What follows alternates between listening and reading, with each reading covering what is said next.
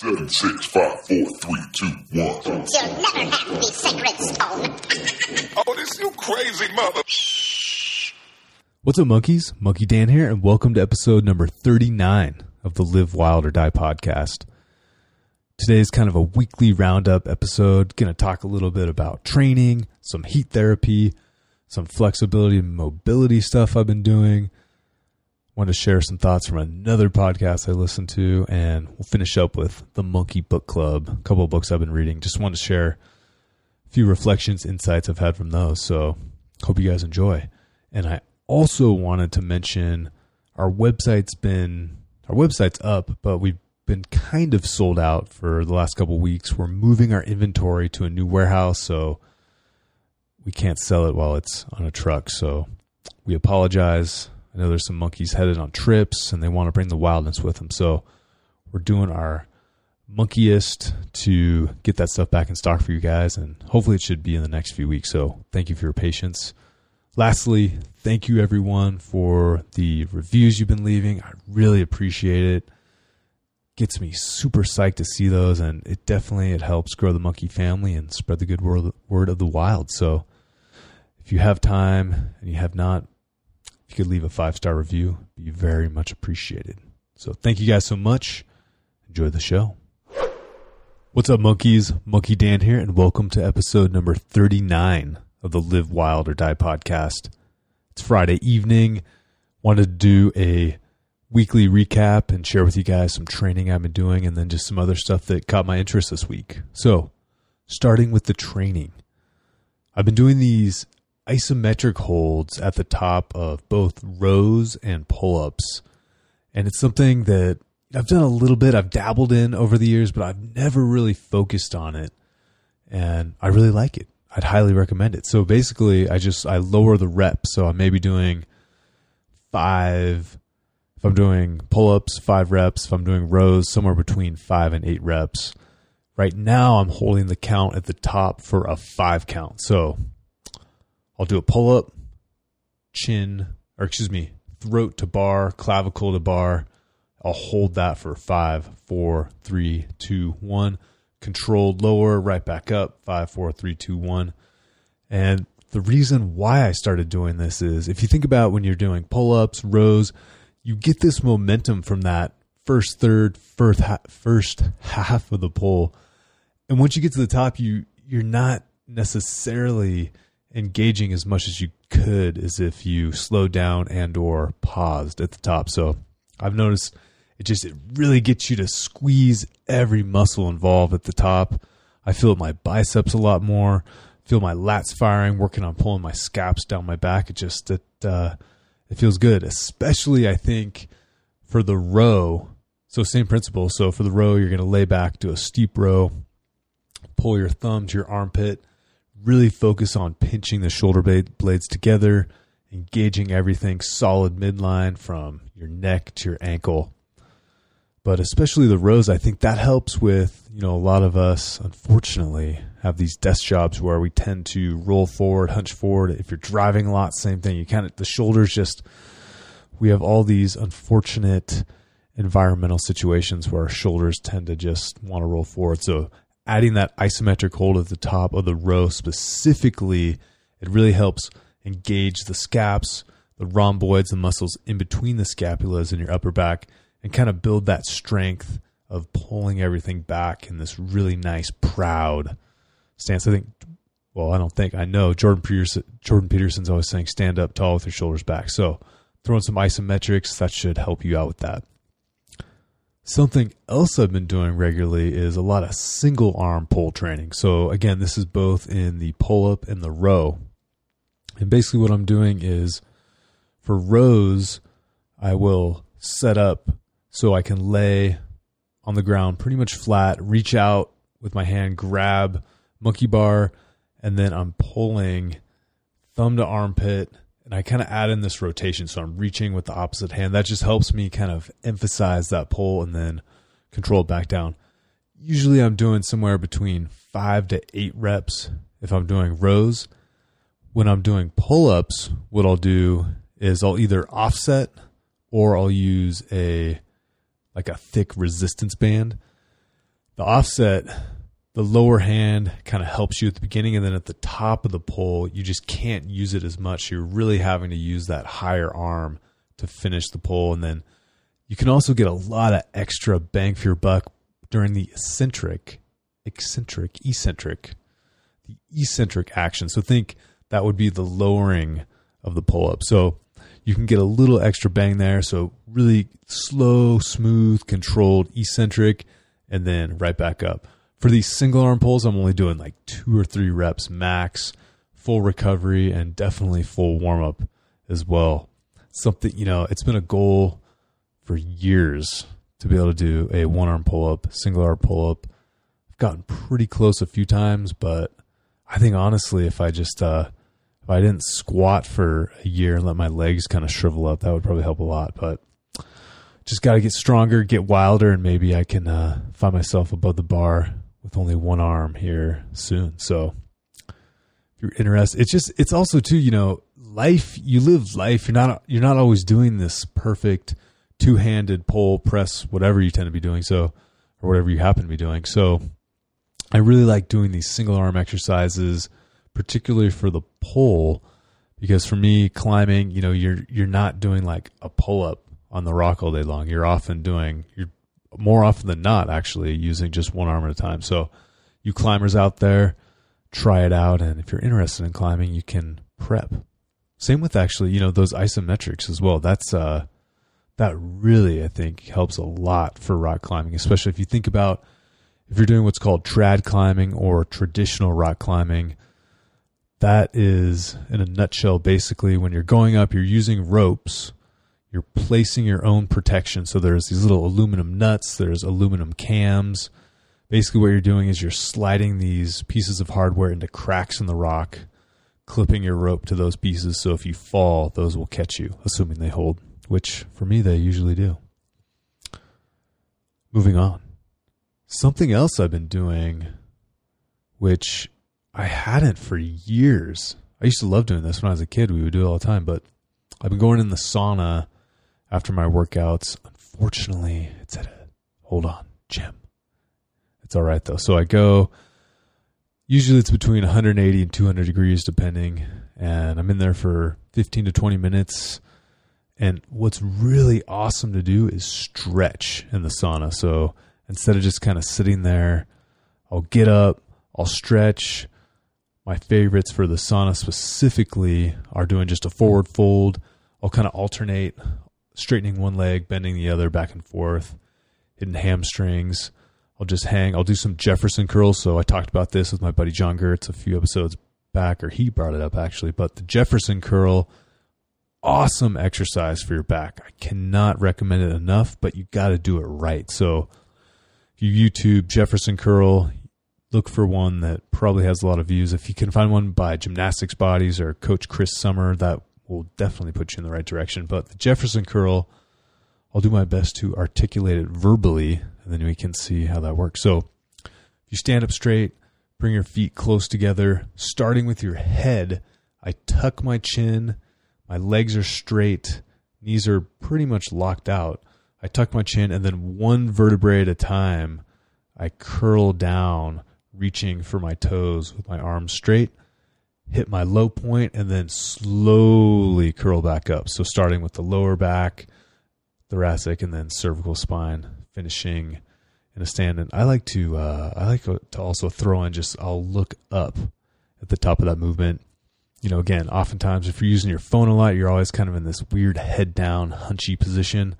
So I've been trying to do as much like extension in my back and spine as possible that reminds me there's something else I've been doing. I've been trying to do this every day. I haven't been 100% successful, but I'm about probably 90% or better.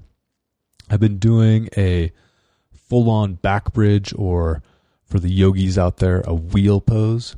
So basically that is where my I lay on my back, my feet are planted, I reach my hands kind of next to my ears and then press into this big arched position. So the, the only thing supporting me is my feet and my hands. If you've never done one of these before, I wouldn't recommend it to start, but it's something you can work up to. You can just do simple back bridges with your feet planted, start building that strength, that mobility, and then slowly easing in into it. And I, I've been recently doing this. I was doing it in the morning a little bit. I, I'll do these yoga sessions. I was throwing it in there a little bit. Recently, I've been doing it post workout. So I'm super warm. I'll stretch. I'll do a post workout cool down stretch mobility session, and then I'll cap that off with that big wheel pose or that back bend, whatever you want to call it. And then from there, I've been heading into the sauna. So I feel good. It's, you know, it started off, I was certainly struggling to get into it, but now it, it keeps getting easier and easier. So consistency with that is, I think, super important. So that kind of weaves into next topic is stretching. So I've been stretching every, well, stretching and rolling out actually, just with the foam roller, and I have a lacrosse ball. I've been stretching every night before bed, and it really I wake up just I feel so much better. I've got much more snap and spring in my step in the morning, so I highly recommend it. Throw on a podcast. Don't don't watch TV. You don't need to watch TV while you stretch, but if you have to, do it. If you're just if you're watching TV, at least be stretching. I like to listen to kind of a more mellow podcast or just throw on some tunes, dim the lights a little bit, just start to get in that relaxation mode. Maybe light a candle romance Friday romance with Monkey. So what else uh, what else? I've been I've been really into this for I've been doing this really for pretty much since my daughter was born, but I've been trying to walk more. It's such it's not a sexy thing to talk about, but it's such a basic fundamental human form of movement and I've been taking these multiple walk breaks throughout the day, and especially I've been working on. I'm entering all this data for the Monkey app update. I'm really psyched about it, but man, entering the data, crunching the, the pounding the keyboard all day is just not for me. But hey, it's worth it. It's going to be sweet. But what I'll do is I'll kind of I'll set a time or a goal. I need to you know I'll enter in a dozen workouts and then head out the door walk, just look at the mountains, just kind of reset and then come back in. So I've been doing that. It definitely helps. So make your breaks active and there's just there's no reason not to walk more. Wanted to share just a few little insights. So I mentioned a podcast called The Ready State. It's hosted by Dr. Kelly Starrett and his wife Juliet Starrett they had a gentleman on named Alex Hutchinson who wrote a book about endurance. And basically, it's endurance from kind of this more mental perspective. I haven't read the book, full disclosure, but I was listening to them talk about it. And basically, they were talking about the power of the mind, especially for training and athletic performance. So, what stood out to me was that stress can increase perceived effort. So, you could run a mile at a seven minute pace and you know you're feeling good, you're loose, you're relaxed, and then if you're you do the same thing when you're super stressed, maybe there's something going on at work, maybe something going off in family life, whatever it is, but you run that same pace, it's gonna feel like a ten or a, let's say a nine on that stress when you're stressed, and then maybe it felt only like a six when you were feeling good. So, like I've been saying, the mind is so so critical when it comes to training and just athletic performance whatever it happens to be for you. What i also thought was cool and it was it was really a reminder for me was you know this mental plasticity this mental fortitude this grit. It's very trainable. And i remember back when i was in college as an athlete i played lacrosse and i was training hard and i always remember which I remember I would ice after every practice, and which I don't know if that actually was a good thing or not looking back, but I always remember that first week back putting, I'd always, I had shin splints my first season. So I would ice, you know, I'd put my feet up to just below my knee in this bucket with just ice and a little bit of water. It was, it was cold. And I remember those first few ses- those first few sessions were just killer. But you know, after two or three, you it wasn't a big deal. You'd have that initial shock and then you could pretty much chill for 20 minutes, no big deal. So that kind of hearing them talk about this was a reminder that these things are trainable and it's not something that you need to do like every workout. Every workout you don't need to suffer, but you definitely do need to at times learn to get comfortable with being uncomfortable. And I know there's a lot of monkeys out there that are very good at that. Talking to you, Wild Man Brock. But I remember when I was doing a lot more personal training, you know, I, I'd, I'd work with these clients that they'd never really push themselves. So as soon as it, it started to get a little bit hard, they'd back off. And you could see over time how that durability, that mental, that ability to push through these, or I guess basically the ability to suffer would improve over time. But I think there's just, there's a lot of folks out there that, you know, maybe they just, they didn't play sports growing up or for whatever reason, they didn't have these opportunities to build that strength for these more physical pursuits. But again, the good thing is it's a very trainable part of athleticism, and uh, we can all do it. Next on the list, a book I've been reading called Sapiens, which I didn't realize it came out. Well, it was originally written, I think, in 2011, but wasn't in English until I think 2014, which I didn't know awesome book. I'd highly recommend it. I just also finished Empire of the Summer Moon, which I'll talk about in a second. But this book, Sapiens, I just finished the chapter. He's talking about basically how the agricultural revolution was this point in time that really forced humans to focus on the future more so than they ever had in the past. So if you think about it, if you go from this hunter gatherer, forager, lifestyle, you're pretty much living in the moment. You're taking advantage of whatever opportunity is in front of you. You're not having to think six months, years ahead, things like that.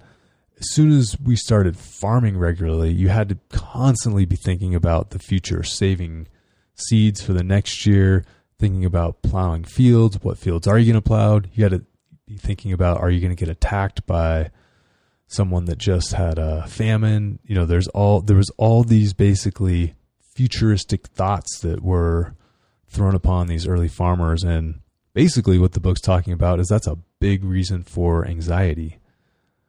Big surprise.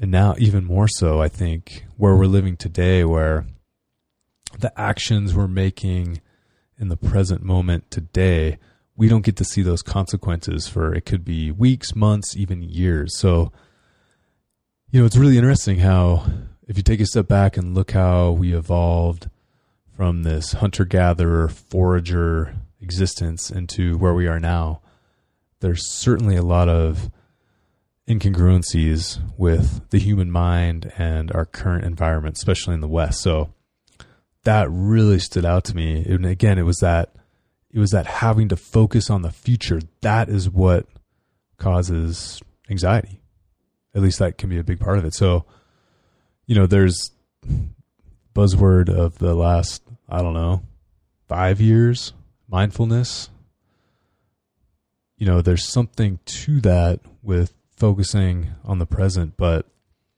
i think we got to go beyond that and i don't have the exact answer yet but basically my thought was, well, how can I live more like a hunter gatherer in this current modern world? So I, I have no idea yet, but I'm really psyched to explore that. This just the concept and share the conversation, share my thoughts about that with monkeys. And if you guys have ideas, I'd love to hear it as well. So, how can we live like hunter gatherers and still be somewhat productive and participate in society? I don't have the answer, but I think we'll get close. Last thing I want to talk about, I finished this book maybe two weeks ago now Empire of the Summer Moon. It's about the Comanches and their kind of final days. And it's such a good book. I mean, I think there's a lot of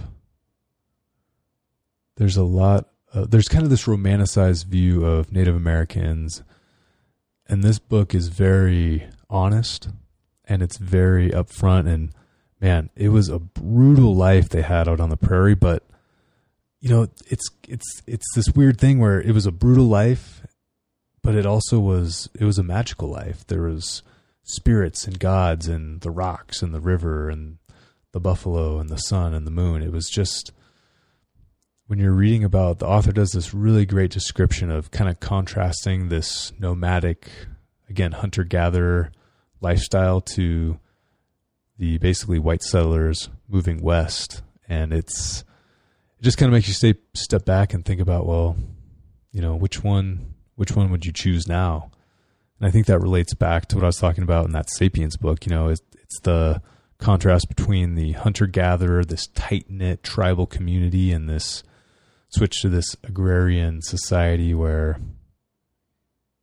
you know we kind of moved away from that even more so now which is interesting it's uh it's so interesting how oh well that's what they talked about in sapiens as well how you know we kept what the agricultural what the agricultural revolution did was it kind of kept upping the ante so there was more food which could feed more people who thus lived a lower quality of life because the food wasn't as nutrient dense. You're living in this tighter space with more people, so disease became more of a thing. But what's what was really interesting about it is there's no stepping back, right? Because if all of a sudden, if you created a situation where you went from being able to feed 100 people to 500 people, if you go back to that hunter gatherer forager society, well, there's a 400 person delta that needs to be made up. So it's it, basically they're saying, well, who, which 400 people get get left to fend for themselves? So it's similar to kind of this hedonistic adaptation we have now, where we buy the new thing. It's exciting for a day, a week, a month, and then we got to go on to the next thing. So it's this strange cycle of we just have to keep upping the ante and I don't know how to break out of it. It's just being having it brought to my attention was very enlightening and I want to share it with the monkey family, see what you guys thought and maybe maybe if you if you've read these if you have not read these books, I would highly recommend it. They're awesome. I also just read American Buffalo, which kind of led into the other one. So that's been my reading list in the last month and a half or so. And if you, if you guys have books you recommend, we need to start a monkey book club. But if you guys have books you'd recommend, please shoot them my way and would love to share. So thank you for tuning in, monkeys. I appreciate you guys. I appreciate the reviews. And we'll just keep the conversation going. So have a wild weekend. We'll see you out there. Monkey on.